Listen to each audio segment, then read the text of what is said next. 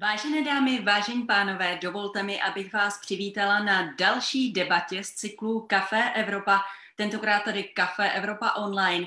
A to tentokrát na téma demokracie a hodnoty v čase koronaviru, kde je hranice mezi nezbytnými opatřeními a omeze, omezováním svobod nebo porušováním zásad právního státu. Dovolte mi, abych nejprve přivítala naše hosty, paní Věru Jourovou, místo předsedkyni pro hodnoty a transparentnost v komisi Ursuly von der Leyenové. Dobrý večer. Dobrý večer. Dalším naším hostem je Marcel Koleja, místo předseda Evropského parlamentu. S ostatními evropskými piráty vstoupil do parlamentní frakce Zelení Evropská svobodná aliance. Dobrý večer i vám. Dobrý den z Brna. A naším třetím hostem je Luboš Palata, dlouholetý komentátor, novinář na poli evropských témat, nyní v redakci Deníku. I vás zdravím. Dobrý večer, přeji.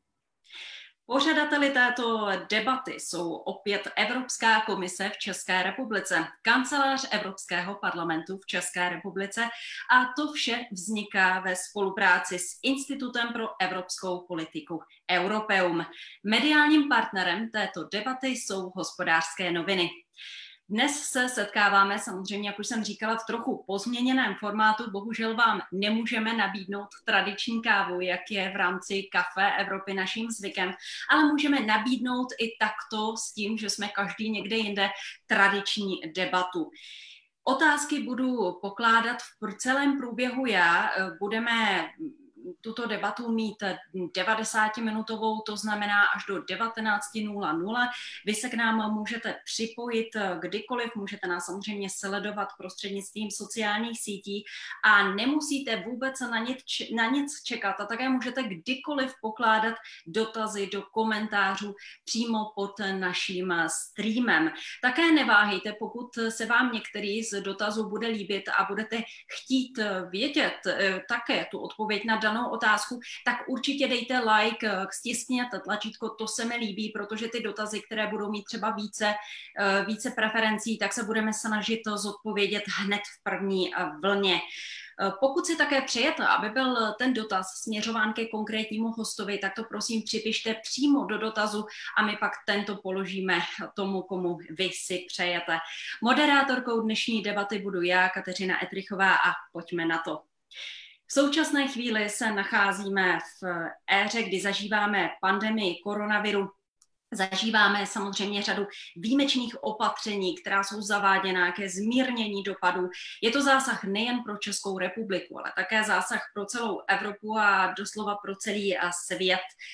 Tato situace má výrazný vliv na běžný život občanů, na eh, chod firem a na vlastně chod celého, celého státu, celého státního aparátu a samozřejmě evropských institucí a světových institucí. A ve veřejném prostoru se objevují eh, čím dál víc, nebo v průběhu těch minulých týdnů se objevovaly názory, že to, co tady zažíváme, může být i jistým zásahem do demokracie tak, jak ji známe. Pojďme tedy k první otázce. My si zde klademe otázku, kde je hranice mezi nezbytnými opatřeními a omezováním svobod nebo porušováním zásad právního státu. Z vašeho pohledu, a obracím se na všechny naše hosty, na které straně té hranice se z vašeho, z vašeho pohledu tedy aktuálně pohybujeme? Překročili jsme ji? Poprosím nejprve paní Jourovou. Mm-hmm. Děkuju a srdečně zdravím domů z Bruselu. Eh, kde je ta hranice? Eh, já vám řeknu odpověď, která se nebude líbit, protože bude obecná, ale můžeme jít do konkrétna možná později.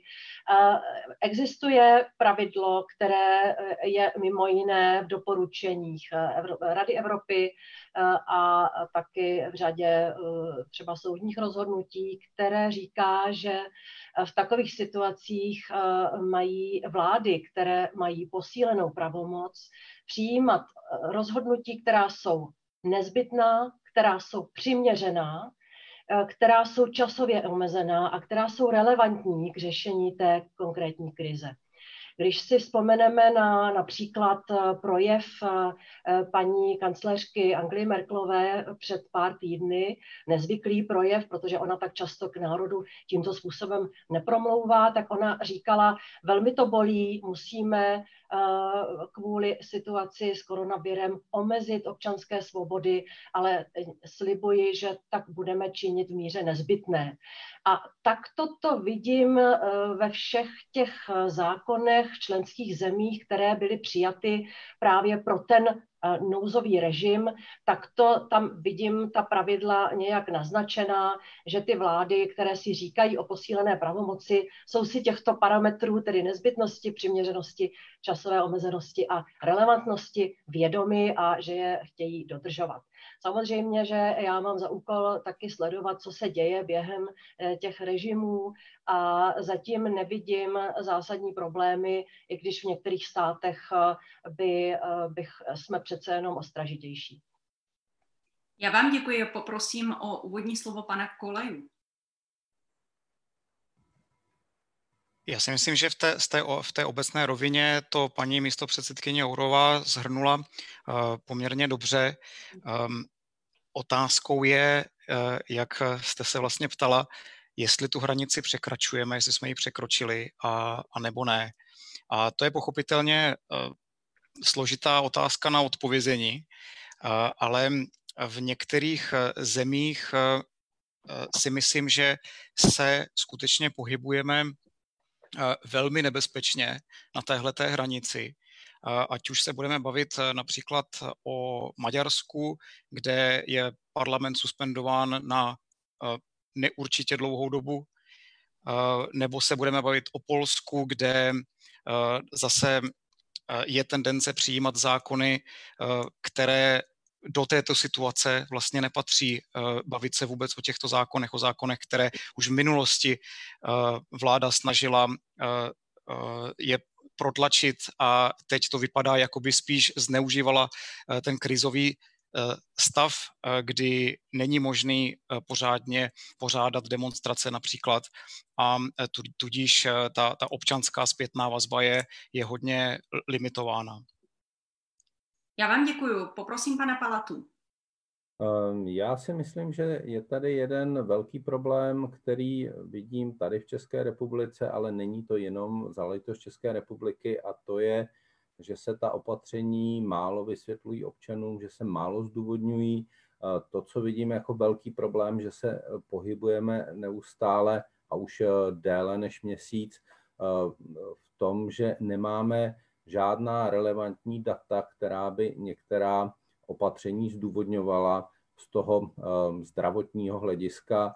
Ehm, nevíme, kolik je ehm, průřezově v České republice lidí, kteří jsou nakaženi, kteří mají nějaké příznaky, kteří jsou kteří mohou být přenašeči. Některá opatření jako uzavírání hranic území, která, které mají velmi podobné míry nákazy, eh, tak mi přijdou úplně nesmyslná. Takže eh, je tady mnoho otazníků nad tím, zda ta opatření jsou přiměřená, zda opravdu mají ten podklad v nějakých relevantních datech.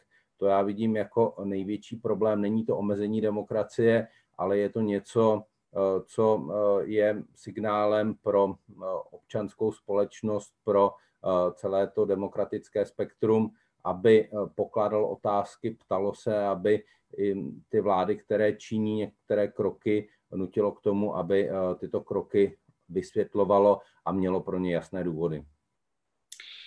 Pojďme se tedy podívat, myslím si, možná tady na to nejpalčivější opatření v souvislosti tady s cestováním, protože to tam byla velká kritika kvůli uzavření hranic, které jsou teď už svým, svým způsobem otevřené, protože je nutno zmínit, že cestování stále není doporučováno a zároveň pokud se tedy někdo vycestuje a následně se vrací do České republiky, tak buď musí nastoupit karanténu, potažmo musí předložit, předložit potvrzení, tedy ne starší než čtyři dny, že absolvoval test na přítomnost koronaviru s negativním výsledkem. Je to v té podobě, v jaké jsme to zažili, tu situaci s hranicemi v posledních týdnech ještě v pořádku, paní Jourová? My jsme na to jako Evropská komise reagovali v několika doporučeních, ale jedno z toho vyplývá, že vlastně ten režim na hranicích určují členské státy podle bezpečnostní, respektive v tomto případě zdravotní situace. A dá se říci, že i teď, když jsme přišli s tou takzvanou exit strategy, to znamená, jak uvolňovat, včetně toho volného pohybu na hranicích, eh, tak se tam píše, že eh, dokud není situace srovnatelně uspokojivá ve všech státech, tak na to mohou eh, vlastně státy reagovat tím, že přijmou určitá opatření. Musím říct, že uzavření hranic, jednostranné uzavření hranic je teď zase budu mluvit jako právnička, moc se omlouvám, ale jen tak pro, pro ujasnění těch pravidel. Eh, státy mohou uzavřít hranice v, v odůvodněných případech, pokud tam hrozí nějaké nebezpečí. Mohou tak učinit na 6 měsíců s tím, že mohou prodloužit eh, ta opatření. A právě, abych to vrátila zpátky do reality, to, co se dělo v polovině března, že státy uzavíraly hranice, Evropské komisi to oznámili den předem, eh, to znamená i těm sousedním státům a hranice uzavřely velmi rychle, to působilo dost velké potíže a velký chaos eh, v rámci Evropské unie, nejenom pro pohyb občanů, ale i pro pohyb zboží. Proto my teď říkáme, až budete uvolňovat, včetně otvírání hranic, eh, prosíme, dělejme to koordinovaně, oznamujte to dopředu, zejména těm sousedním státům, tak aby ten, to, ten odchod z toho mimořádného režimu byl předvídatelný, kultivovaný, koordinovaný, abychom měli dostatek informací. To, co říkal pan Palata, že dnes je víc než kdy předtím potřeba jasných a průhledných informací, srozumitelných vůči občanům, tak aby občané mohli mít důvěru ve svou vládu, že dělá to, co je potřeba, tak eh, se musíme starat o důvěru mezi státy v Evropské unii. A ta taky přijde, pokud budou státy mít časné informace a budou moci si vzájemně důvěřovat a, a e, nějak jaksi reagovat na předvídatelný vývoj.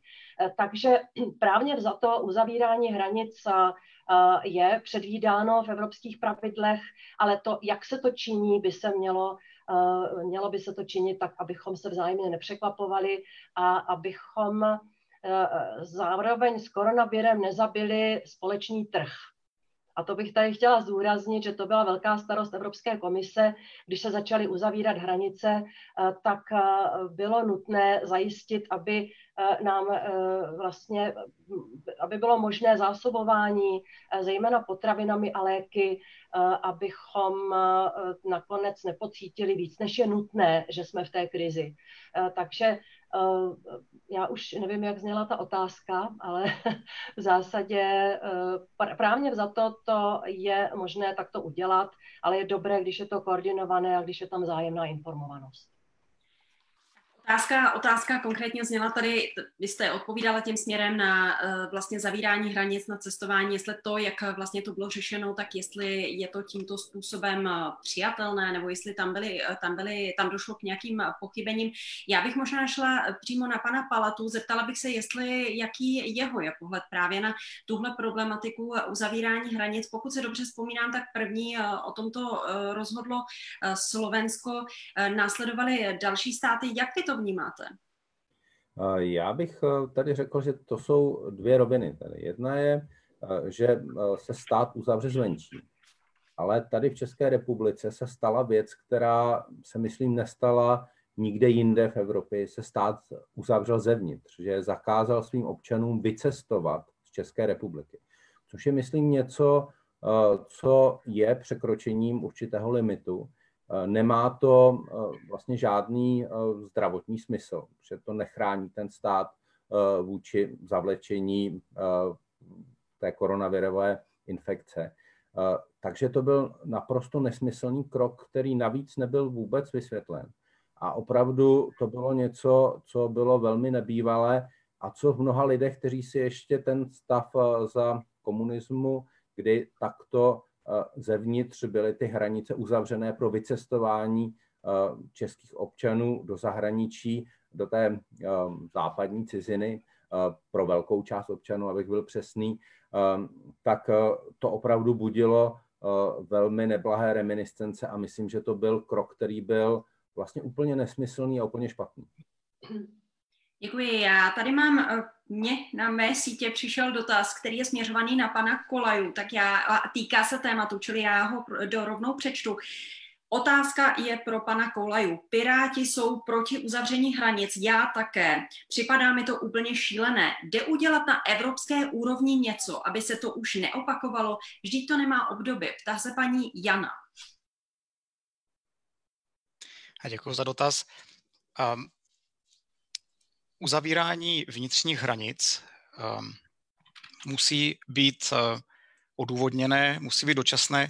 Paní místo předsedkyně Jourová tady uh, citovala už z šengenského hraničního kodexu a tam jsou um, definována právě tato pravidla, za kterých se to může dít.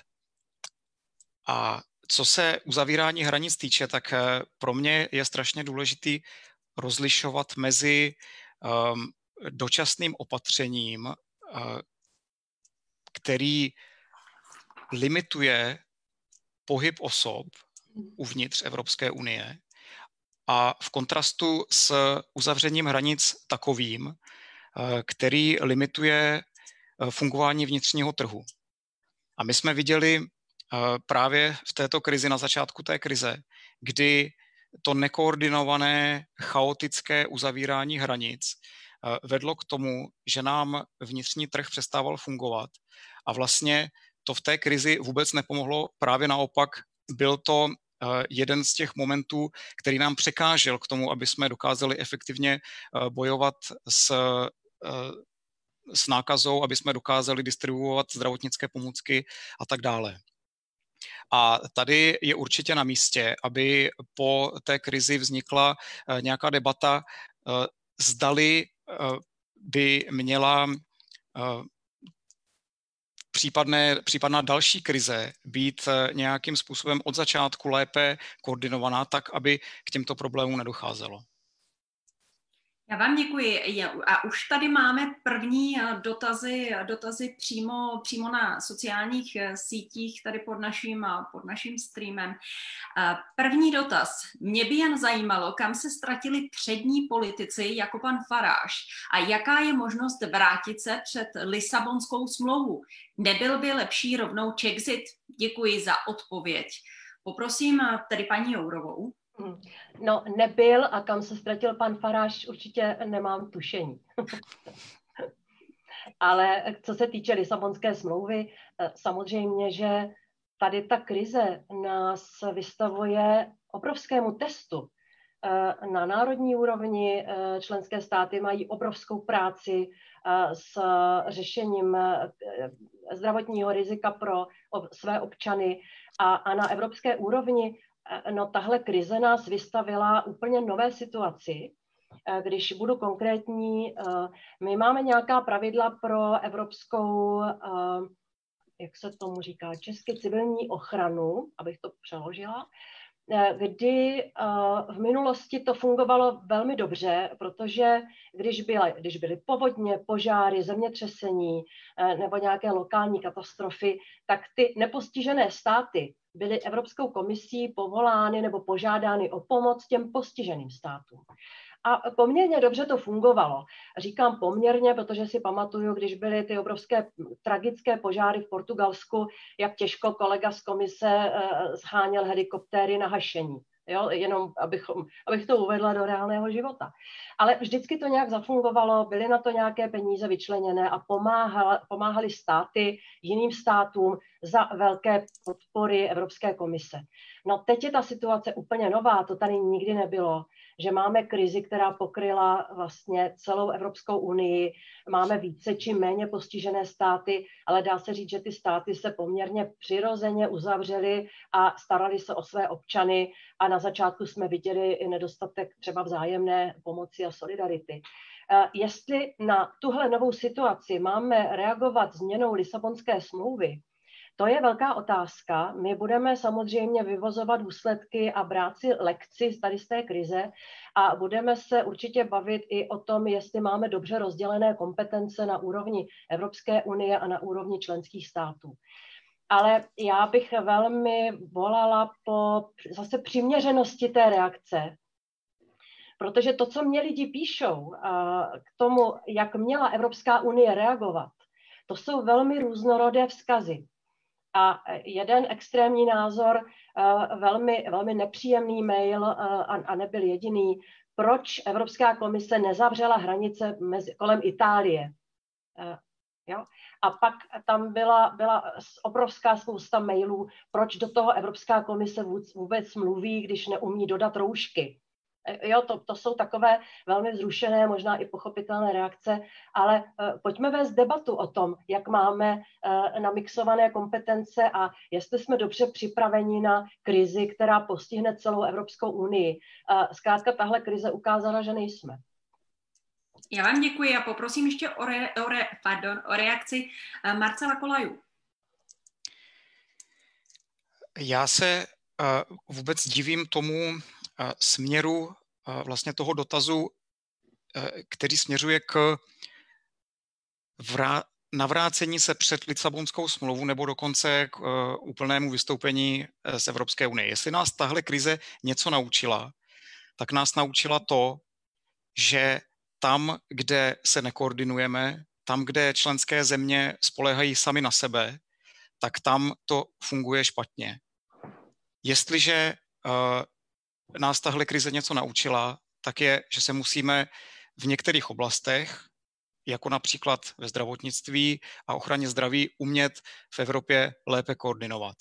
A já jsem uh, slyšel uh, nesčetněkrát výtky vůči tomu, jak Evropská unie zareagovala. A uh, já musím podotknout, že já v Evropském parlamentu sedím vlastně v opozici. Takže já jsem eh, tady poslední člověk, který by chtěl nebo měl Evropskou komisi za něco chválit.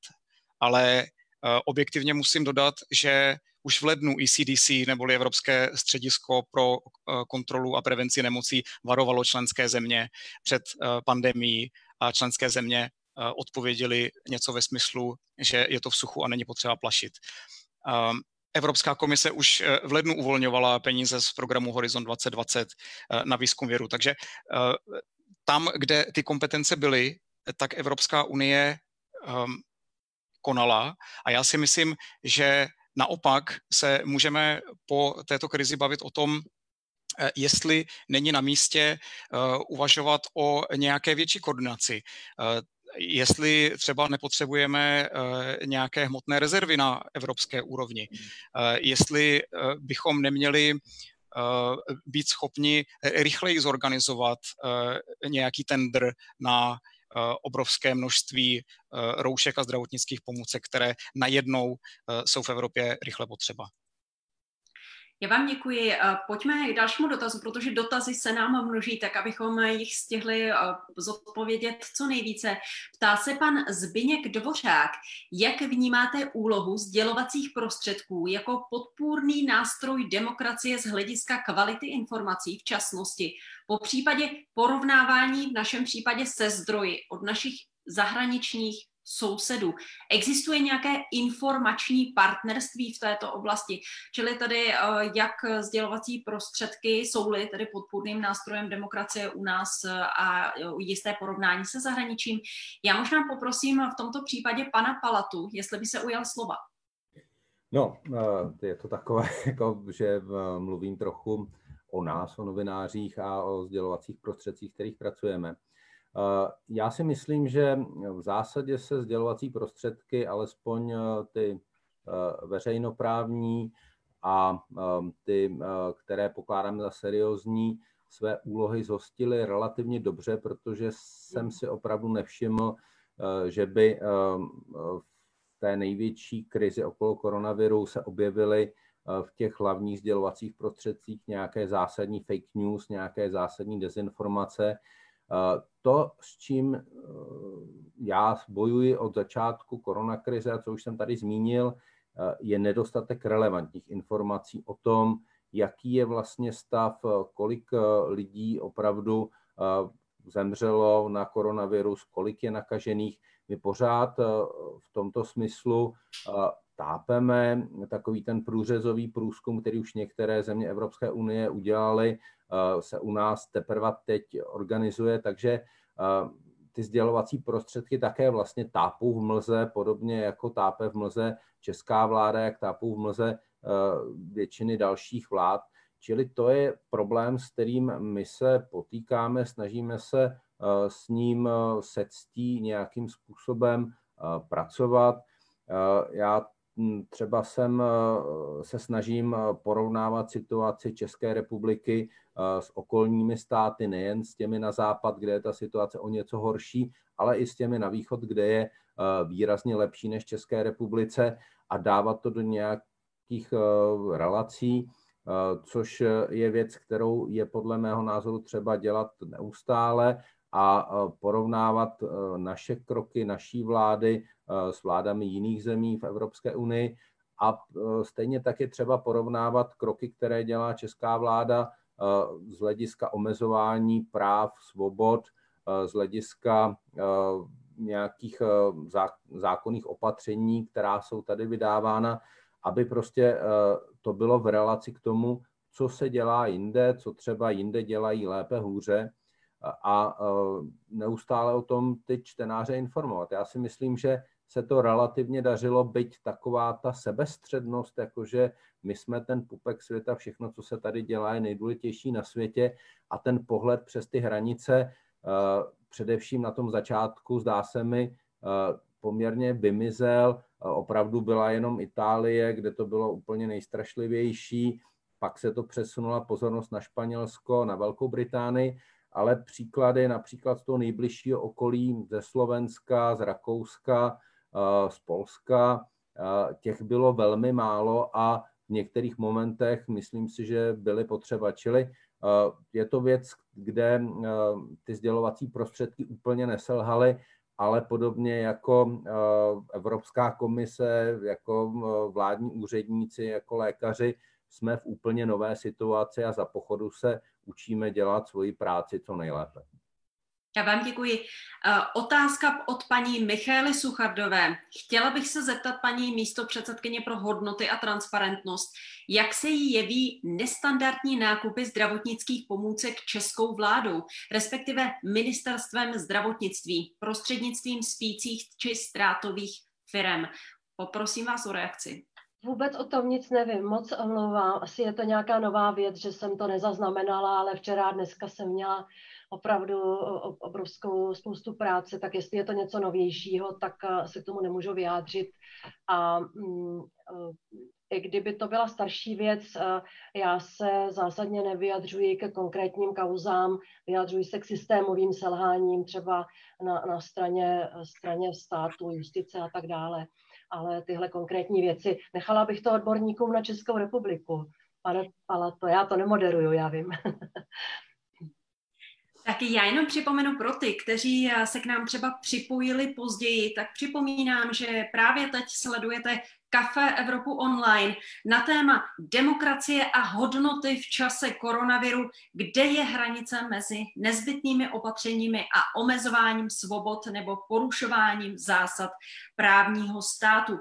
Našimi hosty jsou Věra Jourová, Marcel Kolaja a Luboš Palata. Máte-li otázky na naše hosty, tak je neváhejte klást přímo do komentářů, do komentářů pod naším streamem. Pokud vás nějaká otázka zaujme, tak eh, neváhejte k ní dát. To se mi líbí. Otázky, které mají eh, více preferencí, tak se samozřejmě pokusíme, pokusíme na ně reagovat, eh, reagovat v první vlně a tedy cokoliv k tomuto tématu můžete se ptát. Já už tady vidím další dotaz od pana Mariana Kovala, který je ve slovenštině a tady ho přečtu, přečtu raději česky. Dobrý den, chtěl bych se zeptat, jak vnímáte to, že na Slovensku je potřebné po návratu do Slovenské republiky jít do státní karantény bez možnosti jít do domácí karantény, pokud nemáte negativní test na koronavirus. Děkuji. Pane Palato. No, je to velmi tvrdé opatření. To je právě to porovnání, po kterém jsem tady před chvilkou volal. My tady v České republice máme 14-denní karanténu, ale je to domácí karanténa, když to na Slovensku opravdu je to velmi tvrdé opatření. Mohlo být způsobeno tím, že se jim opravdu na počátku nedařilo část lidí, kteří se vraceli ze zahraničí, udržet v té domácí karanténě, že eh, toto opatření bylo na Slovensku porušováno možná více než tady v České republice. Eh, to je ale taková moje domněnka, která není potvrzená z nějakých eh, více zdrojů. Ale je fakt, že opravdu to opatření je velmi tvrdé, dotýká se opravdu každého, kdo se vrací na Slovensko. Je to dokonce tak, že se můžete ocitnout v zařízení, které je velmi daleko od eh, vašeho bydliště, někde na druhém konci eh, Slovenska. Není to ještě navíc eh, příliš dobře organizováno, takže na těch hraničních přechodech někteří ti lidé, co se vracejí, například zdravotní sestry nebo ošetřovatelky z Rakouska, musí čekat dlouhé, dlouhé hodiny. Čili je to velmi kontroverzní opatření a já osobně doufám, že se konečně podaří slovenské vládě to alespoň zorganizovat tak, aby lidé zbytečně nečekali nebo se zbytečně nedostávali do kontaktu s lidmi, kteří by mohli být nakaženi, protože jezdí třeba celé autobusy, což je takové trochu nesmyslné. Ale eh, je to podle mého názoru opatření, které je eh, na hraně těch eh, možných opatření, ale za hranou to ještě úplně není. Máme tady další dotaz. Ptá se Pavel Havlíček a já jenom eh, řeknu, že právě toto je dotaz, který, eh, který eh, dostal více do lajků, takže je to už v tuhle chvíli v podstatě dotaz hromadný, vícero lidí. Dotaz na paní eurokomisařku. Jakým způsobem plánuje Evropská komise, aby osobně zajistit, aby se práva a svobody občanů v Evropské unii vrátily po skončení pandemie do stavu před jejím začátkem? A jakou roli v tom podle vaší představy hraje občanská společnost, za kterou jste oficiálně zodpovědná? Děkuji. No ale to je na hodiny, na hodiny dialogu, protože samozřejmě potřebuju taky podněty eh, od, od lidí, jak to cítí.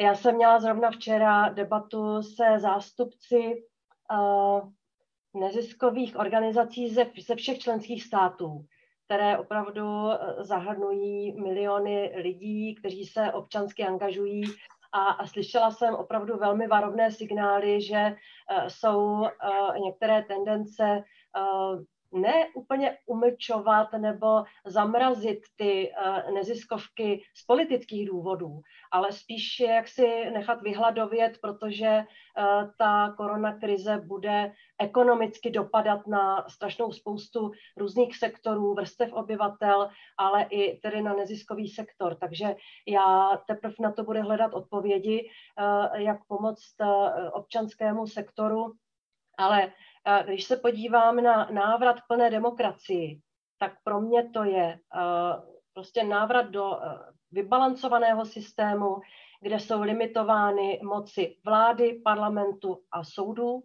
kde funguje občanská společnost bez obav, že někdo aktivní bude nějak persekuován, kde fungují plně svobodná média, ta otázka předtím, kterou odpovídal pan Palata, eh, na to bych mohla taky, taky odpovídat, protože i s médií a se s těmi zastřešujícími organizacemi vedu teď velice intenzivní dialog, eh, protože pro mě média mají naprosto zásadní význam. Když si uvědomíme, jakou mají roli eh, že mají být kritická a mají opravdu aktivně hledat pravdu ověřovat pravdivé informace a přinášet je lidem, tak to je prostě role, která je nezastupitelná nejenom teď v době krize, ale, ale i v běžném životě. Takže to je role médií.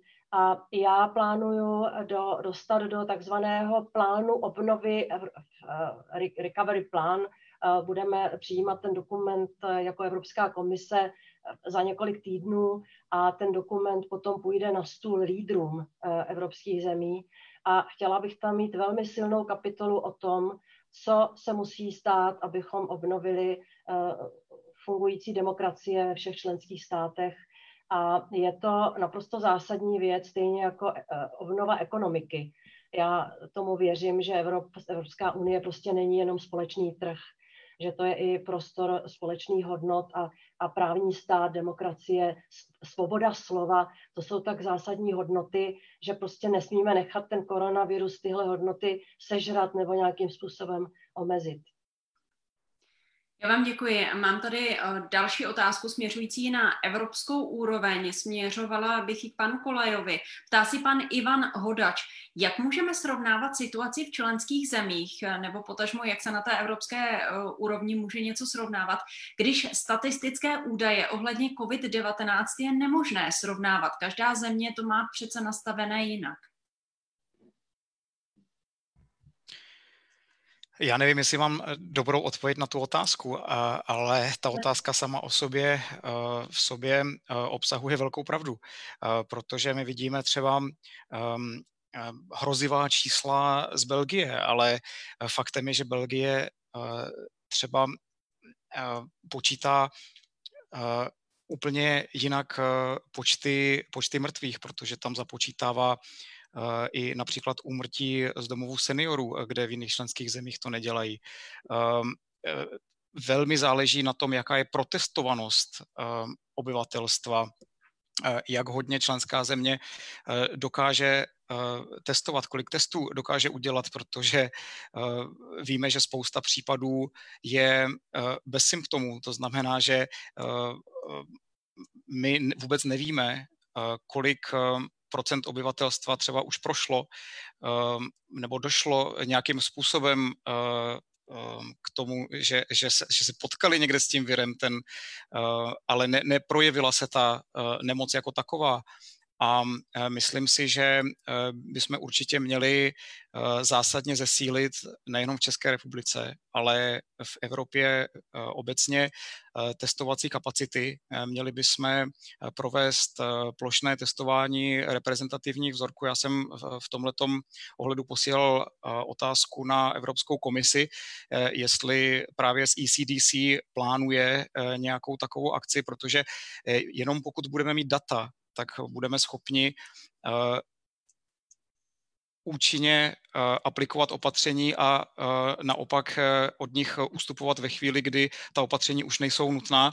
A jelikož celá tato debata se týká demokracie a její, její řekněme, znovu obnovení po krizi, tak je to něco extrémně důležitého, aby jsme nejenom zaváděli opatření, ale aby jsme ty opatření taky rušili v případě, kdy už není opodstatněné, aby ta omezující opatření platila.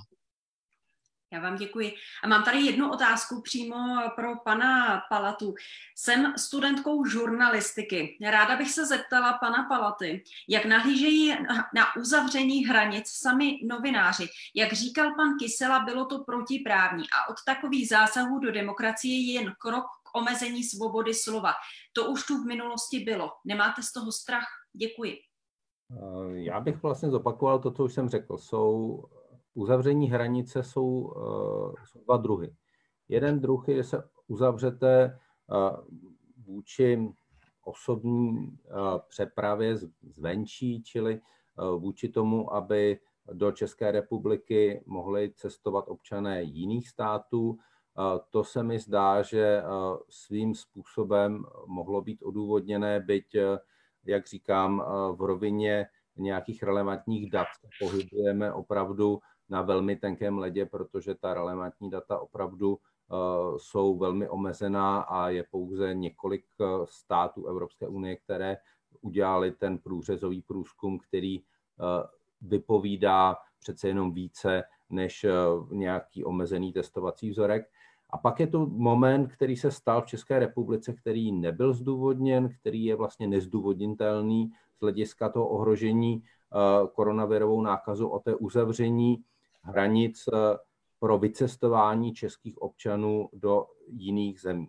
To je něco, co eh, bylo od začátku špatně, nebyl k tomu žádný důvod a eh, to, že někteří lidé tady prohlašovali, že tento stav zůstane rok až dva nebo déle, tak opravdu to ve mně zbuzovalo velmi neblahé pocity a myslím, že nejen ve mně, zvlášť pro část lidí starší generace to opravdu mohla být připomínka něčeho, co jsme tady měli před rokem 89 a možná i v 50. letech.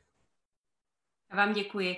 A e, opět otázka, otázka od našich diváků. Ptá se pan e, Tomáš Kapler. Chtěl bych se zeptat, jestli je nějaká šance teď rychle získat nějakou finanční podporu z Evropské unie pro projekty typu Korovent. V České republice je bohužel vše na strašně dlouhé lokte. Paní Jourová. No, tak jestli je v České republice všechno na dlouhé lokte, tak já musím teda tady bohužel říct, že teď vytvořit nějaký speciální program na evropské úrovni, to by asi uh, trvalo dost dlouhou dobu. A teď, co se stalo uh, s evropskými penězi, uh, my jsme vlastně seskupili všechny, respektive většinu zatím volných a nespotřebovaných peněz na řešení koronakrize a ty jsme dali k dispozici státům. A dá se říci, že teď už opravdu saháme úplně eh, na dno, eh, na dno eh, kasy, protože jsme vlastně v posledním roce rozpočtového období. Takže já bych spíš pátrala po národních zdrojích a já nevím, na jaký konkrétní účel to ty peníze by pán potřeboval, a když tak mi napište e-mail a já budu pátrat s vámi, protože bych ráda pomohla. Děkuji vám za odpověď. Mám tady jednu, odpověď, jednu otázku ještě od pana Tomáše, která směřuje tedy k tématu, které, které tady ještě eh, nezaznělo. Prosím, mám jednu otázku. Hodně mi vadí, že se nijak v době koronavirové pandemie neřeší problém kuřáků. I přes zákazy schromažďování a povinnosti nosit roušku byly a jsou skupinky kuřáků na veřejnosti denním chlebem. Přitom nikdo o omezení pro kuřáky nikde nemluví. Vždyť toto musí řešit ve všech zemích Evropské unie. Proč to nikdo nahlas neřekne? Mám pak pocit, že omezení jsou tu jen pro někoho. Explicitní omezení této svobody by mi tedy nevadilo vůbec. Otázka směřuje na paní Jourovou a na pana Kolaju. Tak na úrovni Evropské unie se kouření opravdu neřeší a ani se neřešilo. Hodně lidí mi spílalo za zákaz kouření v českých hospodách a já jsem trpělivě odkazovala na to, že to je suverénní rozhodnutí české. Stejně tak toto je suverénní rozhodnutí eh, české a já jsem moc nepochopila, kde je problém. Samozřejmě hloučky jako takové jsou problém, ne? Tam je zákaz zhlukování. Problém, jak jsem, jak jsem pochopila, tak je přesně, že ti lidé postávají venku, sundají si roušku a hlavně přesně nedodržují třeba ty odstupy a podobně. Samozřejmě rouška není povinná ve všech státech, to je jasné, ale ty odstupy a nějaká omezování v tom, že se lidé nemají zhlukovat, vycházet ven, tak to platí. Pra, pravidla platí pro každého i pro kuřáky, takže já si myslím, že tady je, je na ně páka, aby se tohle nedělo. Děkuji. Pan Kole, já poprosím o reakci. Eh, to je skutečně záležitost na národní úrovni a tady se bavíme spíš o tom, eh, jestli eh, je to opatření efektivně vynucováno, protože skutečně to platí pro všechny kuřák, nekuřák. Ale já jsem chtěl ještě dodat něco k tomu financování a to je skutečně, my se v Evropském parlamentu stejně tak stejně tak eh, paní místopředsedkyně v Evropské komisi, eh, stejně tak jako rada se společně snažíme najít všechny možné prostředky finanční, které mohou členským zemím pomoct vyčerpat prakticky všechny marginy a všechny peníze, které byly v nějakém, v nějakém půlu, tak dojít k nějaké větší flexibilitě, jak ty prostředky se dají čerpat, um, zrychlit to čerpání. A uh, tady my tady já prostě musím říct, že mi přijde absolutně nefér, jak se k tomuhle postavila česká vláda, eh, kdy uh, po tom prvním balíčku, který byl pro Českou republiku asi jedna miliarda euro, jestli si dobře pamatuju, tak eh, tam já skutečně eh, nechápu, jak může ministerstvo financí a vláda v čele eh, s s panem premiérem tvrdit, že vlastně vůbec nejde o žádné nové prostředky, že Evropská unie nám eh, nic neposkytuje a že nás nechala na holičkách. Přišlo mě to vyloženě zprosté, eh, protože z velké části šlo třeba o peníze, které by jinak Česká republika musela vrátit. To znamená, že z pohledu České republiky to samozřejmě jsou eh, peníze, které jsou které jsou čerstvé, které jsou nové. Vám děkuji za, za doplnění, za, za doplnění i k, tomu, i k tomuto tématu, i k věci financování. Já zde mám ještě jeden dotaz od pana Tomáše Jiroucha. Paní předsedkyně Evropské komise a její komise často zmiňují, že by bylo vhodné využít tuto krizi jako jakousi příležitost a to pro pozměnění naší evropské ekonomiky ve smyslu prosazování zelené politiky. Co si pod tím máme představit? Jak by to podle vás, jak by jak by to podle vás měl vypadat, jak by podle vás měl vypadat Green Deal v kontextu koronaviru. Eh, poprosím paní Jourovou o reakci. Eh, ano, já eh, sdílím názor, že ta koronavirová krize nám neodčarovala problém s klimatem. Ten existoval před krizí a bude existovat po ní. My jsme přišli s nějakým dlouhodobým plánem, jak snížit emise a jakým způsobem bojovat s klimatickými změnami. Přišli jsme s plánem, jak k tomu donutit i zbytek světa. To musím vždycky dodat, že tady nemůže bojovat jenom Evropská unie, byť sebe lépe naplánovanými opatřeními. No a teď v rámci tady té, po té, co jsme se dohodli na nějakém plánu, který se měl naplňovat konkrétními i legislativními opatřeními, tak přišla korona krize, takže teď jsme před situací, kdy se musíme znova podívat na načasování těch jednotlivých opatření a e, na to, e, jak by e, ty případné zelené požadavky, když to zjednoduším, dopadly na různé sektory a například na průmysl, na malé a střední podnikání. Musíme zkrátka znova propočítat dopady vlastně těch zelených opatření pod zorným úhlem a se započtením vlivu toho covidu. A my vlastně pracujeme teď na, na, na analýzách a já jsem, a děláme tak s požehnáním lídrů členských států. To musím říct, že teď proběhly dva samity, jeden byl minulý týden, jeden byl koncem března a Evropská komise se jasně ptala, jestli si rozumíme v tom, že budeme pokračovat ve dvou velkých prioritách, to znamená v boji proti klimatickým změnám a v digitální transformaci, což je další vlajková loď, kde chceme samozřejmě být jako Evropa daleko silnější a nepokulhávat za Amerikou a za Čínou. Dostali jsme k tomu dvakrát souhlasné stanovisko lídrů a já osobně si myslím, že se musíme teď bavit o tom načasování, jakým způsobem ta zelená opatření spouštět a jsem přesvědčená o tom, že pokud teď plánujeme se z té krizi, krize proinvestovat, ne proškrtat a prošetřit, jak jsme to viděli u té finanční krize před několika lety, ale proinvestovat. Pokud plánujeme velké peníze na investice, tak proč toho nevyužít a neza, nezabudovat do těch investičních plánů eh, ten požadavek, když investice, tak eh, šetrné k životnímu prostředí, s tím zabudováním těch eh, antiklimatických vlastně opatření nebo, nebo parametrů. Takže já si myslím, že, že tohle je dobrý plán a, a že je to v souladu s tím, co jste citovala na začátku, že říkala předsedkyně Evropské komise. Poprosím ještě o reakci ke Green Dealu eh, pana Kolaju. Já bych chtěl k tomu říct, eh, že nejjednodušší asi eh, Green New Deal lze charakterizovat slovy investiční plán. A jestliže byl z mnoha důvodů tento plán důležitý před koronakrizi, tak o to důležitější bude po koronakrizi. Je to jeden z těch hlavních nástrojů, který nám umožní vyvést Evropu z krize ekonomické, která pochopitelně bude následovat. A hmm. je to příležitost, kterou i my v České republice, které i my v České republice se můžeme chopit a využít k modernizaci ekonomiky, eh, k modernizaci způsobem, který eh, nelikviduje životní prostředí a eh, způsobem takovým, že konečně se nám podaří v Česku Česko udělat z montovny moskovnou.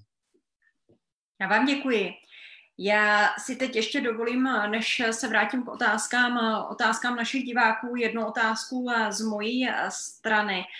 protože je to otázka, která také zaznívala mnohokrát. Mě by zajímalo, do jaké míry z vašeho pohledu možné zneužít krizový stav k omezení demokracie, protože to je to, s čím, s čím se tady v posledních týdnech operovalo. A e, třeba i, e, kde je z vašeho pohledu ta situace, řekněme, s omezováním svobod a demokracie nejhorší, jak se ten stav může vyvíjet. Poprosím pana Palatu. Já si myslím, že v tuto chvíli sledujeme nejdramatičtější situaci opravdu v Maďarsku, kde vládne vláda pomocí zmocňovacích zákonů, kde tento zmocňovací akt nebyl omezen časově a je velmi vágně definován takže eh, opravdu může trvat eh, do chvíle, dokud bude jediná koronavirová nákaza v Maďarsku. Čili to je jeden moment. A druhé drama sledujeme v tuto chvíli v Polsku, které má opravdu dva týdny do prvního kola prezidentských voleb, eh, které se konají v atmosféře a za podmínek, které už i OBS označila za neregulérní.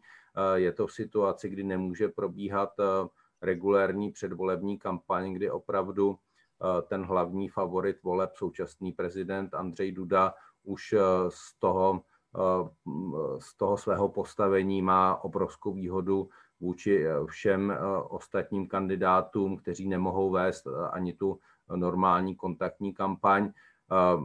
Bude se konat navíc, pokud zůstane u toho, co je v tuto chvíli prohlasováno a navrženo, korespondenční hlasování, které je velmi těžko kontrolovatelné, čili to všechno jsou opravdu velmi vážné signály ve dvou velmi podstatných členských zemích, které už předtím měly velké problémy s dodržováním pravidel právního státu a plné demokracie, čili opravdu v těchto dvou zemích vidím tu situaci jako nejvíce dramatickou.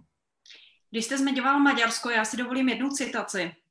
Po tom, co Orbán udělal, musí Evropská unie jednat a přinutit ho změnit názor nebo prostě vyhodit Maďarsko z Unie. To byla reakce italského expremiéra Matea Renciho na Twitteru poté, co právě maďarský parlament vládní ústavní většinou schválil kontroverzní zmocňovací zákon. Vyhodit Maďarsko z Evropské unie tak úplně jako jednoduše nejde, že? ale co se s tím dá třeba dělat? Jakým způsobem může Unie reagovat na to, co se děje v, třeba konkrétně tady v tom případě těch jednotlivých eh, státech? Paní Jourová.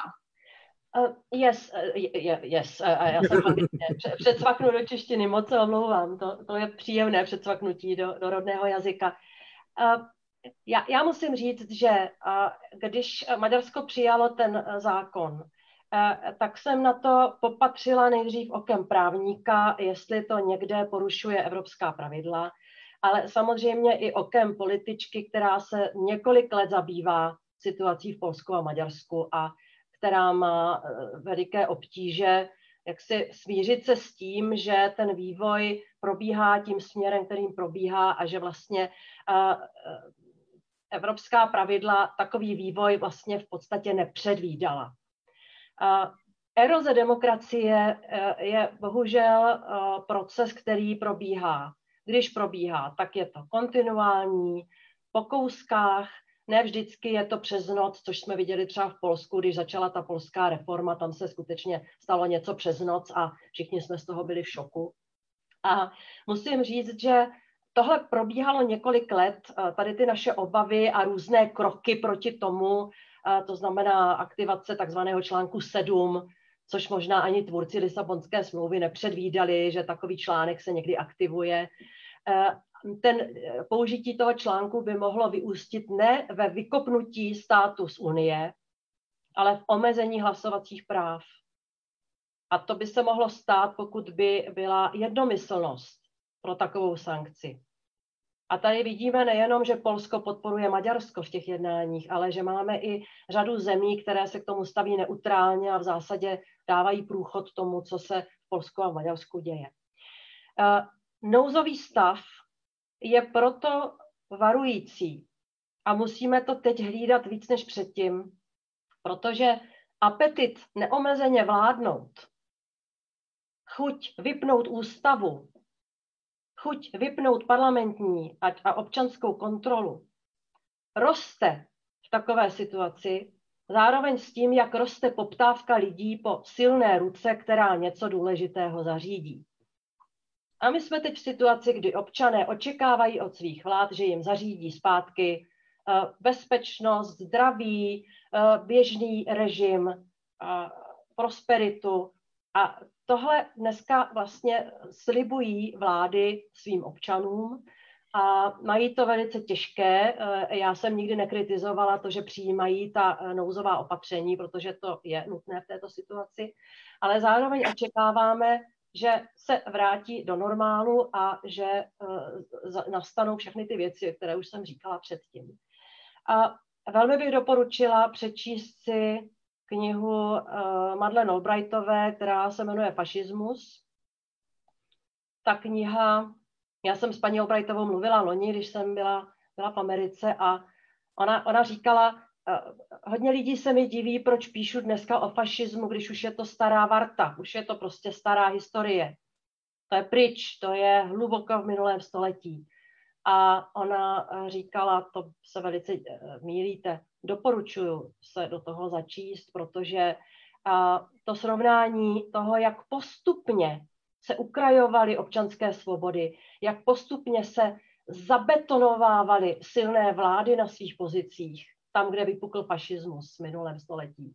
To je proces, který opravdu je skoro neznatelný, jde pomalu, začíná tím, že se vysvětlují dobré úmysly a končí to tím, že já nebudu radši říkat, čím já jsem byla v lednu v Osvětimi a, a, a slyšela jsem Mariana Turského, který byl jeden z přeživších a ten tam vůbec nemluvil o minulosti, ten mluvil o současnosti. Takže je potřeba přepnout na nejvyšší obrátky, eh, jaksi eh, ostražitosti a zapnout všechny mechanismy, které můžeme, eh, ale vrátím se k otázce, omlouvám se, že mluvím tak dlouho, ale já jsem toho taky plná, protože nad tím moc přemýšlím, co teď udělat a vykopnout nikoho z Unie nemůžeme, ale musíme použít všechny nástroje, které máme, abychom ty státy vedli zpátky k těm Eh, principům, ke kterým se upsali, když vstupovali do Unie.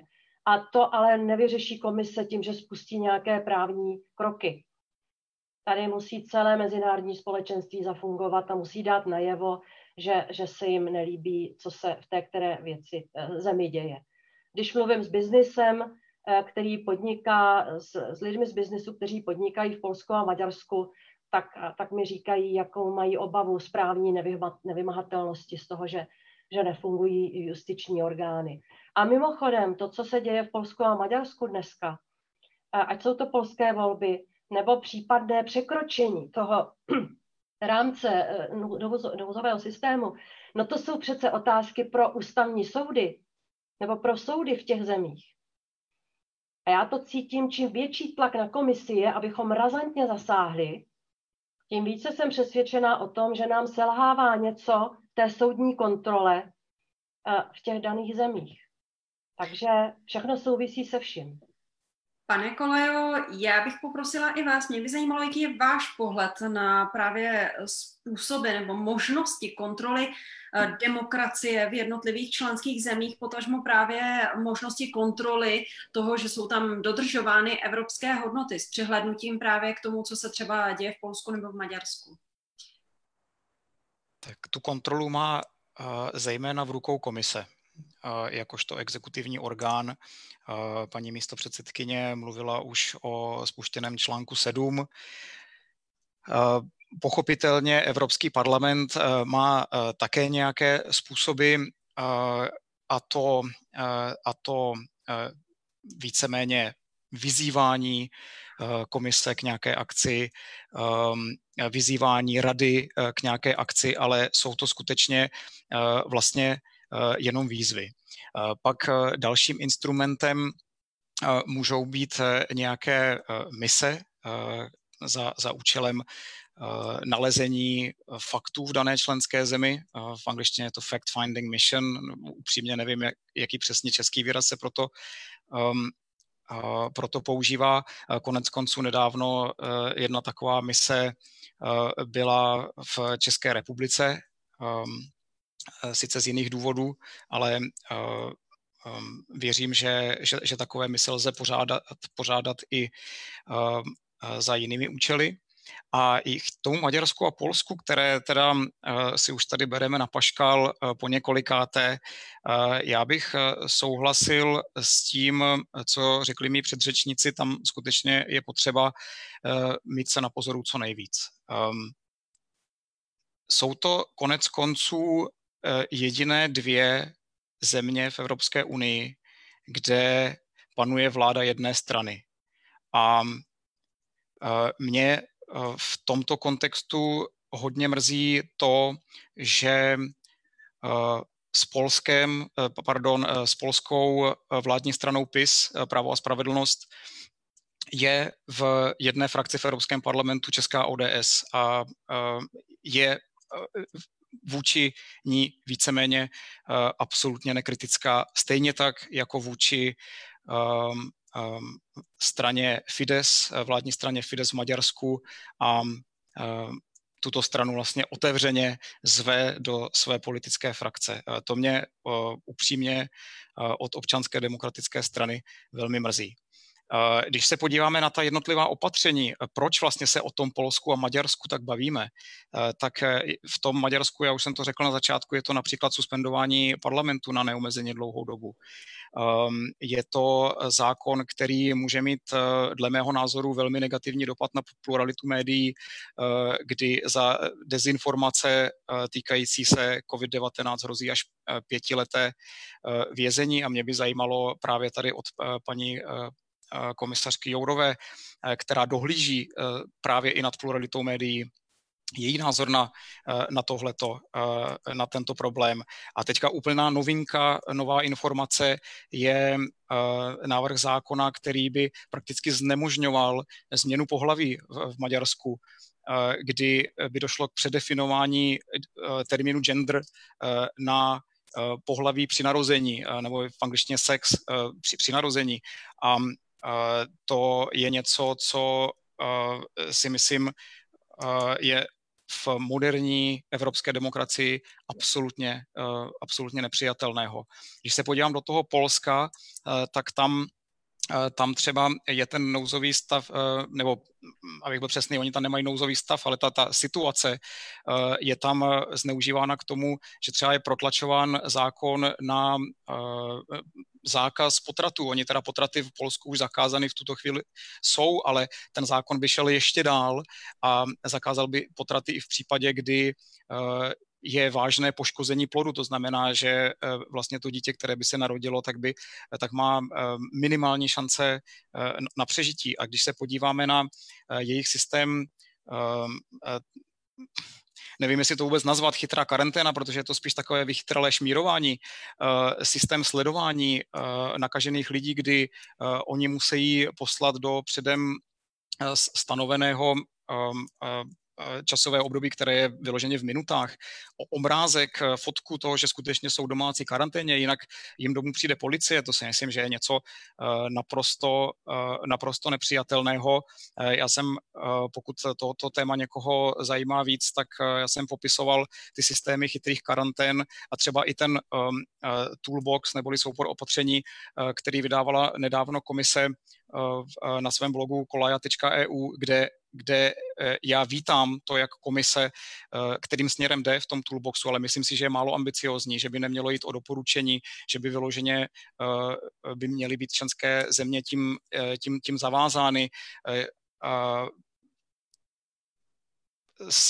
aby jsme skutečně zaručili Eh, demokracii a občanské svobody eh, v Evropě i v takto těžkých časech. A tady souhlasím eh, s paní místopředsedkyní, že omezování demokracie a nástup totality je, je, je něco, co má často velmi plíživý charakter, kdy opatření, které jsou vítány velkými davy, nakonec se ukážou, že vedou k, k totalitě. A měli bychom předtím být na pozoru. Já vám děkuji. Já jsem měla drobný, eh, drobný výpadek ve zvuku v jedné vaší pasáži, nicméně pokud eh, si, jsem dobře pochopila, tak tam byl prostor pro reakci paní Jourové na, nějak, eh, na jednu z vašich částí. Já vám předám slovo. A ah, tak už, už nevím, na co to bylo a i když jsem poslouchala velmi pozorně, uh, mám tady tři poznámky. Kriminalizace, uh, fake news v Maďarsku. Uh, no, je to jedna z těch problematických částí toho uh, nouzového režimu, ale tady musím říct, že takové um, opatření v trestním nebo takovou skutkovou podstatu mají asi v polovině členských států, včetně České republiky. Tady jde o to, jak se to aplikuje. A já monitoruju situaci v Maďarsku velmi podrobně. Momentálně je tam několik desítek lidí vyšetřovaných, ani jeden z nich není novinář. Ale když se bavím s maďarskými novináři, tak oni mi samozřejmě říkají, že to na ně má velmi odrazující efekt, že vlastně neví, eh, kdy budou kritizovat vládu za něco a bude to považováno za fake news, eh, za což budou moci být potrestáni. Jo? Že to má spíš e-, efekt na jejich eh, autocenzuru, ale zase právně za to tenhle paragraf je, je v řadě členských zemí a my se teď díváme na to, jak se používá. Já nechci vidět novináře, poctivé profesionální novináře, kteří by byli trestně postihováni za to, co napsali. Myslím si, že, že to není, není dobrá věc. Taky už jsem aktivovala nějaké mechanismy na podporu třeba právní pomoci takhle postiženým novinářům. Nechci teď zacházet do, do důsledků ale, nebo do detailů, ale existují možnosti poskytnutí uh, finanční pomoci, právní pomoci. Uh, myslím si, že je potřeba i novinářům dát najevo, že i když tohle na ně dopadne, takže v tom nejsou sami a že se jim dá nějakým způsobem pomáhat.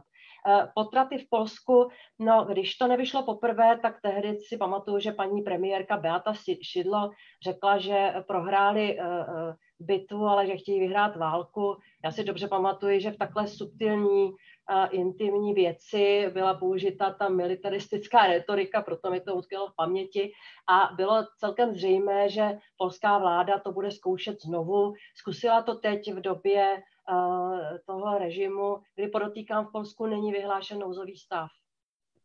Jo, tam, tam je nějaký jiný typ, typ režimu, ale každopádně je to velmi zvláštní načasování a Evropská komise tady nemá kompetenci zasáhnout, podotýkám. Ochrana dat a, a ty různé způsoby, jakým způsobem lidi, jak jste to říkal, pane Kolejo, šmírovat, no, my jsme vydali instrukce nebo doporučení, jakým způsobem se k tomu teď postavit, jaká jsou pravidla, že by to mělo být se souhlasem toho člověka a časově omezené. A podotýkám, že státy jsou zavázány zákonem na ochranu osobních údajů. Tam prostě to korona krize nevymazala GDPR, takže pokud se děje někde něco proti těmto pravidlům, tak samozřejmě, že Úřad na ochranu osobních údajů by měl konat. Děkuji vám za odpověď. Já jenom připomenu pro ty, kteří nás začali sledovat eh, třeba o něco později. Díváte se na Café Evropu, tentokrát v online formátu, tedy Café Evropa online. Naším tématem je demokracie a hodnoty v čase koronaviru, kde je hranice mezi nezbytnými opatřeními a omezováním svobod nebo porušováním zásad právního státu. Našimi hosty jsou Věra Jourová, Marcel Kolaja a Luboš Palata.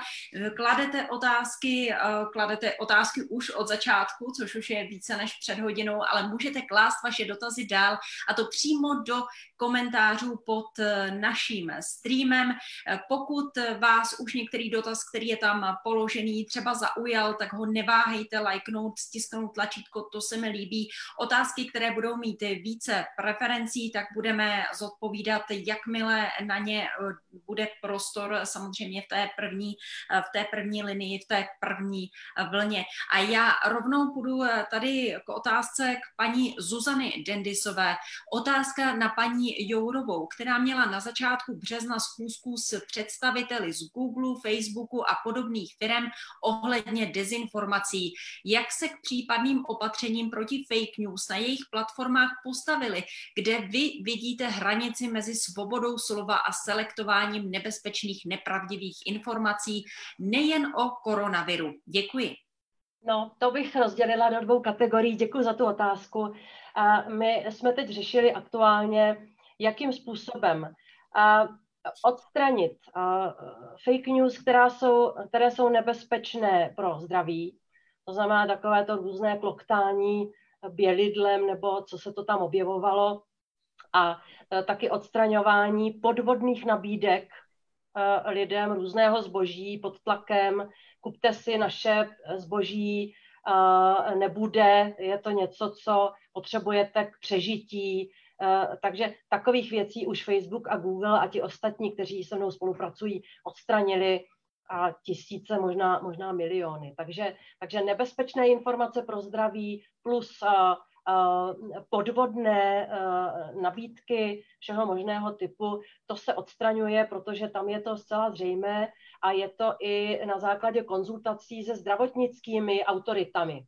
To, co je nebezpečné, ano, protože my, my nechceme, aby Facebook nebo Google sami určovali, co, co se odstraní a co ne. Zároveň tady s tím, řekněme, čištěním je požadavek na ně, aby vymezili prostor pro ty a ověřené a důvěryhodné informace o koronaviru. Jakkoliv je pravda to, co říkal, myslím, Ivan Hodač, že nejsou srovnatelná data a tak dále, ale nějaké, nějaké zásadní informace eh, lidi dostat musí od těchto institucí, zejména od ministerstva zdravotnictví a já po nich chci eh, po Google a Facebooku, aby, aby ty informace prostě dávali do popředí, aby je lidi našli jako první.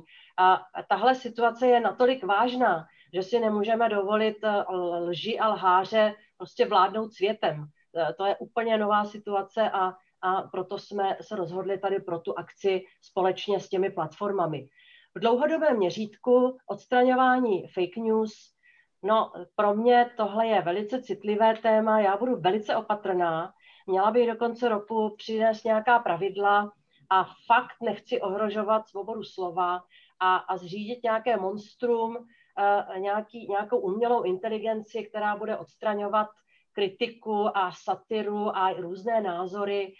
Naopak chtěla bych, aby ty platformy umožňovaly otevřenou debatu, aby lidi nevháněli do bublin, kde se budou přesvědčovat přesvědčení.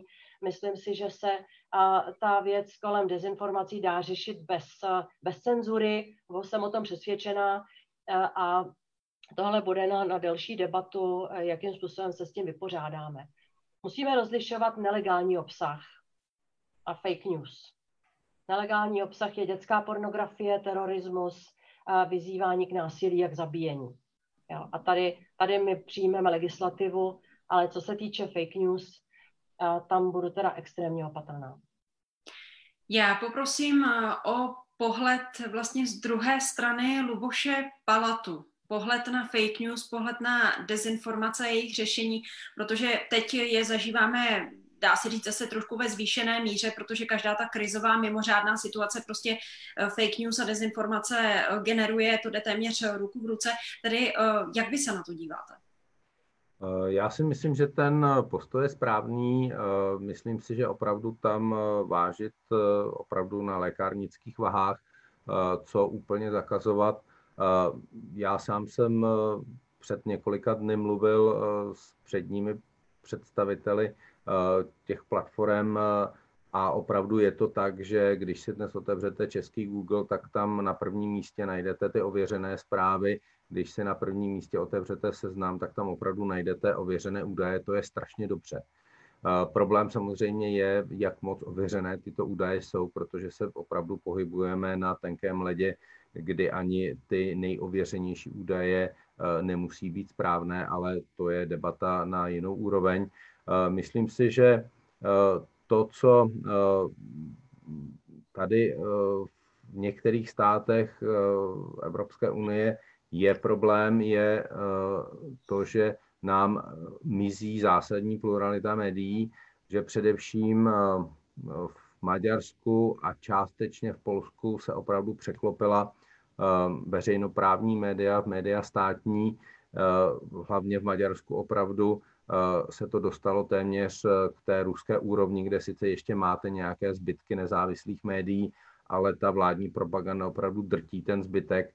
Takže tam myslím, že je třeba i to místo na těch sociálních sítích udržet alespoň jako určitou část té svobodné diskuze, takže Eh, tam bych opravdu dával velký pozor na to, co by mohla maďarská vláda zakazovat a co naopak musí zůstat tou alespoň svobodnou platformou. Čili to je jeden problém. Druhý problém, který tady je, že spousta neověřených zpráv, které ohledně koronaviru běhají těmi světovými informačními linkami, je toho opravdu velká přehršel a tady bych trochu apeloval i na své kolegy novináře, aby opravdu vážili, co dát s tím opravdu tvrdým, drsným titulkem na ten internet, aby se na to hodně klikalo a nad čím se zamyslet a opravdu se držet trochu zpátky, protože ta míra těch neověřených zpráv, které se objevily v posledních týdnech na, i na velmi předních světových webech, je opravdu obrovská a zbuzuje někdy přílišné obavy, někdy naopak zbuzuje přílišné naděje, čili opravdu ta odpovědnost novinářská se velmi zvyšuje. Děkuji. A poprosím samozřejmě i Marcela Koleju, jak na regulaci platform reaguje. Já bych tady byl velmi opatrný. Já jsem um, už na začátku um, tady této debaty uh, řekl uh, nebo kritizoval vládu a ministerstvo financí uh, tím, co vydává za informace. O tom, jak jaké finanční prostředky plynou z Evropské unie.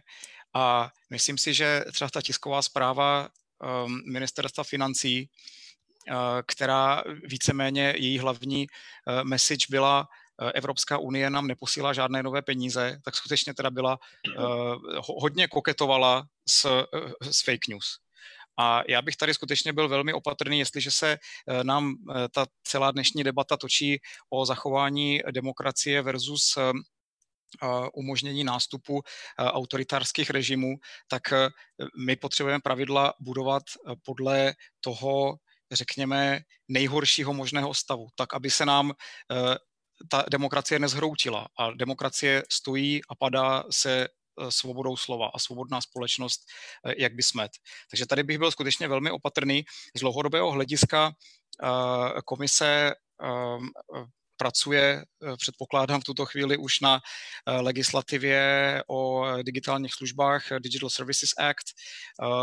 Ten, ten legislativní plán se nám kvůli koronakrizi trochu posouvá, ale předpokládám, že to nic nemění na tom, že tato legislativa bude toto volební období na stole. Je to jedna z nejdůležitějších legislativ vůbec v digitální oblasti, která nás čeká, kromě ještě umělé inteligence. A já se, já se jí věnuju s chodou okolností. A tady bych chtěl podotknout to, že ano, musíme bojovat proti, proti dezinformacím, ale nesmíme, nesmíme předat soukromým společnostem nástroje nebo přímo je, je Eh, nevyzvat a, a, a eh, nečinit je eh, odpovědné, právně odpovědné za informace, které na jejich platformách jsou šířeny, aby potom nedocházelo k k cenzurování z jejich strany, aby eh, necenzurovali informace kvůli tomu, že hmm. lepší je cenzurovat něco, co možná je legální, než eh, aby něco uniklo a eh, potom se vystavit možnosti nějaké pokuty nebo nějakého jiného postihu.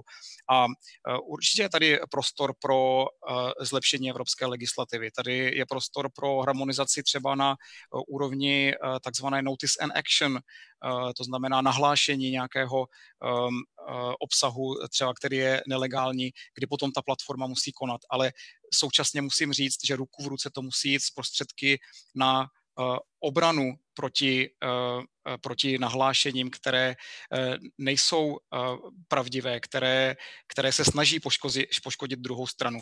A tady ta implementace v jednotlivých členských zemí, zemích je pokulhávající a určitě um, já osobně ocením, když komise v návrhu Digital Services Act půjde uh, tímto směrem a bude se snažit harmonizovat uh, legislativu uh, v této oblasti. Já vám děkuji. My se blížíme do posledních eh, minut naší debaty. Já tudíž poprosím, jestli bychom se podívali trošku na takový, řeknu, výhled do budoucna. Samozřejmě ta situace koronavirová rozhodně ještě v tuto chvíli není za námi. Přesto Evropa v době po koronavirové, budeme si takové prostředí v Evropě po té největší krizi koronaviru, protože netvrdíme, že samozřejmě ten virus vymizí, ale ta krize se může nějakým způsobem umírnit. Budeme si potom muset zvyknout na nové pořádky, na jinou demokracii, než na jakou jsme byli prostě zvyklí před vypuknutím koronavirové pandemie. V čem konkrétně se může proměnit? Poprosím Luboše Palatu. Ehm, já si myslím, že především žádná jiná demokracie neexistuje. Existuje buď demokracie, nebo není demokracie. To, co eh, například eh, maďarský premiér Viktor Orbán eh, nazývá jakousi jinou demokracií, kterou on tam buduje, neliberální, tak prostě demokracie není. To je první, co chci říct. Já si myslím, že zvyknout si nesmíme.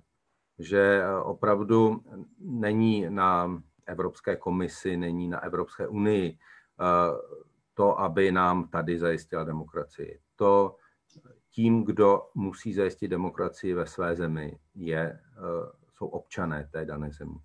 My eh, musíme opravdu teď zapnout na těch 100, 150, 200% abychom opravdu se vrátili ke stavu, který tady byl před koronavirem, protože eh, je to velmi opravdu nakažlivé omezovat eh, vládními nařízeními, eh, tiskovými konferencemi, eh, obrovské množství práv, která tady byla pod velmi vágním zdůvodněním. Já jsem v jednom svém článku předtím velmi varoval, že opravdu po tom odeznění té hlavní vlny koronakrize nás čeká velký boj o ten o návrat plné demokracie, kterou jsme tady měli předtím. Takže je to opravdu ale na nás, na občanech eh, daných členských zemí a Evropské unie jako takové. Já chci jenom říci ještě poslední slovo, že my eh, jsme členy Vyšegrádské čtyřky. Naši eh, vládní představitelé jezdí na mnoho summitů tohoto uskupení a slyším od nich velmi, velmi málo jakékoliv kritiky zemí, jako je Polsko a Maďarsko. Naopak se s nimi objímáme a považujeme je za naše nejbližší spojence. To je, myslím, obrovská ostuda České republiky, ale částečně také Slovenska. Děkuji. Paní Jourová, očekáváte změny v tom, co přijde po uplynutí té největší krize? Protože jsou tady třeba, a množí se obavy i, jak vidím u našich diváků, třeba právě ohledně cestování, že si tak nějak prostě zvykneme, že to třeba bude trošku jinak, že to cestování nebude tak jednoduché. Jak to vidíte? Nezvykneme si na, na to horší. Prostě zavření hranic je to horší. Tady, tady jsme si zvykli na průchozí hranice a budeme se k tomu určitě rádi vracet. Já jsem přesto všechno temné a, a varující, co jsme si tady dneska říkali, vlastně docela, docela optimistka. Já si myslím, že Evropská unie a, a demokracie bude, bude taková, jakou ji budou chtít lidi. A já jsem moc ráda, že Luboš Palata zmínil občany. No tohle je přece něco, co musí jít ze strany občanů, ze zdola nahoru. Já nejsem ani nechci být vybavená nějakými uh, nástroji, abych, abych jaksi do té společnosti uh, vtloukala uh, nějaké zásady. Tohle, tohle musí jít ze, ze zdola nahoru. A uh, já tomu věřím, že lidi chtějí demokracii, že lidi chtějí spolu rozhodovat, že chtějí mít pod kontrolou to, co dělá vláda, eh, že, že chtějí eh, mít možnost eh, být aktivní a nejenom jít jednou za čtyři roky k volbám a mezi tím být sticha, tak jak by si to někteří přáli. Takže já, já si myslím, že je potřeba, aby, abychom dali v tomhle důvěru občanům a zároveň opravdu tvrdě pracovat na tom, abychom si my, kteří jsme ve funkcích, na politické úrovni, ať už je to Unie nebo stát, abychom si zasloužili tu její důvěru, že jako demokratické instituce je nebudeme klamat, že nebudeme sami produkovat fake news, že budeme přicházet eh, s rozumnými opatřeními A tady prostě bude hra o obnovení důvěry. A tady já jsem optimistka, já si myslím, že, že musíme na tom pracovat a že tu důvěru musíme znova získat. Marta Kubišová zpívá, že vláda věcí tvých se k tobě navrátí, lidé navrátí. Já si myslím, že tohle pořád platí a že speciálně my Češi tohle máme hluboko pod kůží. Pane Kolejo, zůstane demokracie takovou, jaká byla před krizí z vašeho pohledu?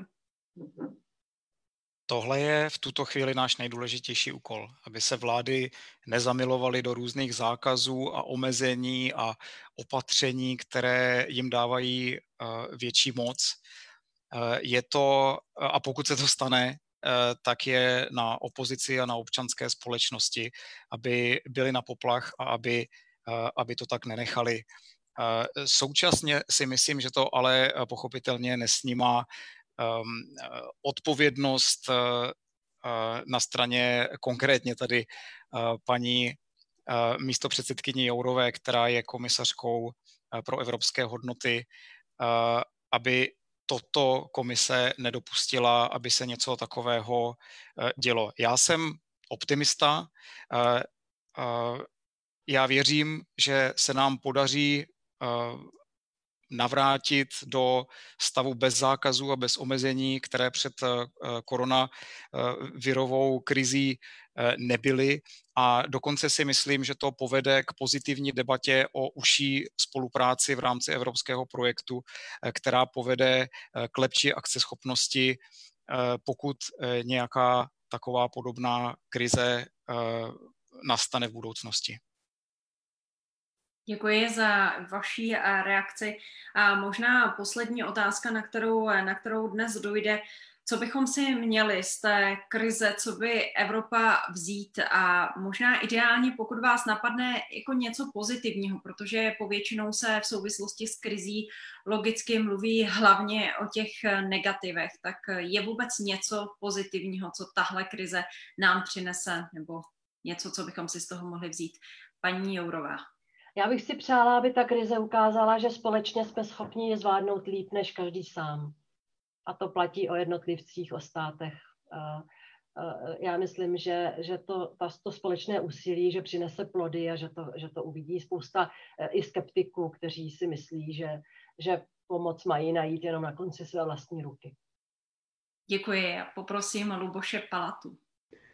Já tady vidím jeden pozitivní moment, ehm, že jsme tak eh, strašně čekali na roušky z Číny, které nás mají zachránit. Pak se ukázalo, že přiletělo pár letadel, ty roušky nikdo z nás v podstatě neviděl a dokázali jsme si je ušít sami. Tak to je pro mě pozitivní věc, že eh, tento národ ukázal, že nemusí být závislý na tom, co se vyrobí eh, v totalitní velmoci, a e, na, o co musíme nějakým způsobem žádat, že Evropa má stále kreativitu a má sílu vytvářet nové věci a pomoci si, e, když je potřeba sama. Možná tady vám ještě, ještě přidám jednu takovou drobnou otázku, e, která se tady také objevovala a to zdali by se tedy výroba obecně neměla vrátit zpátky do Evropy. Já si myslím, že určitě v nějaké míře ano, tady souhlasím například eh, s panem premiérem Babišem, že výroba léčiv by se minimálně částečně měla do Evropy vrátit. To je, myslím, velmi rozumný krok. Já vám děkuji a poprosím eh, také Marcela Kolaju na závěr, je-li tedy něco, co bychom si z této krize měli, co by Evropa vzít a je-li, to pozitiv, je-li něco pozitivního ze vašeho pohledu vždycky musí být něco pozitivního, vždycky si z toho musíme vzít něco pozitivního, ponaučit se. To samo o sobě pozitivně se ponaučíme. A e, já myslím, že je zjevné, že krize zesiluje problémy, e, které e, třeba už máme, kterými trpíme, ale které na první pohled nevidíme.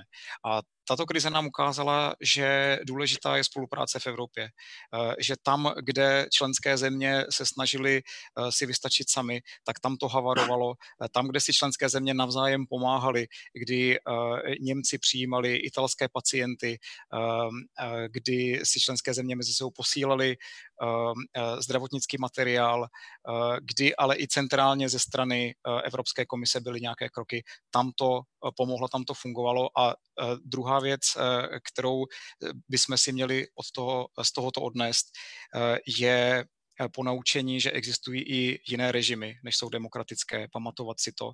A vidět eh, nejenom eh, i ty, ta omezení, o kterých se teď bavíme, ale, ale i režimy, které tak fungují dlouhodobě uvědomit si, jak ta celá krize celosvětová začala, že v Číně se zatajovaly informace, že nebylo možné tím pádem reagovat, že se asi nikdy nedozvíme, jak přesně ten začátek krize Eh, v té Číně vypukl a eh, byť to zní negativně, tak pro nás to bude pozitivní ve chvíli, kdy my si to uvědomíme a ponaučíme se z toho. Já vám velice děkuji za poslední slovo. Vážené dámy, vážení pánové, tohle už je pro dnešek všechno. Já bych chtěla velmi poděkovat našim hostům, kteří dnes byli s námi. Věra Jourová, místo předsedkyně pro hodnoty a transparentnost v komisi Ursuly von der Leyenové. Děkuji vám, že jste tu byla. Děkuji vám za pozvání. Bylo to poučné i pro mě. Děkuji. Naším dalším hostem byl Marcel Kolaja, místo předseda Evropského parlamentu za Piráty. Do, eh, děkuji vám, že jste byl dnes s námi. Děkuji za pozvání. Naschledanou. A také tady s námi byl Luboš Palata, dlouholetý komentátor a novinář na poli evropských témat, nyní v redakci Deníku. I vám velmi děkuji. Já moc děkuji za pozvání a těším se na opravdovou kávu se všemi zúčastněnými. Děkuji.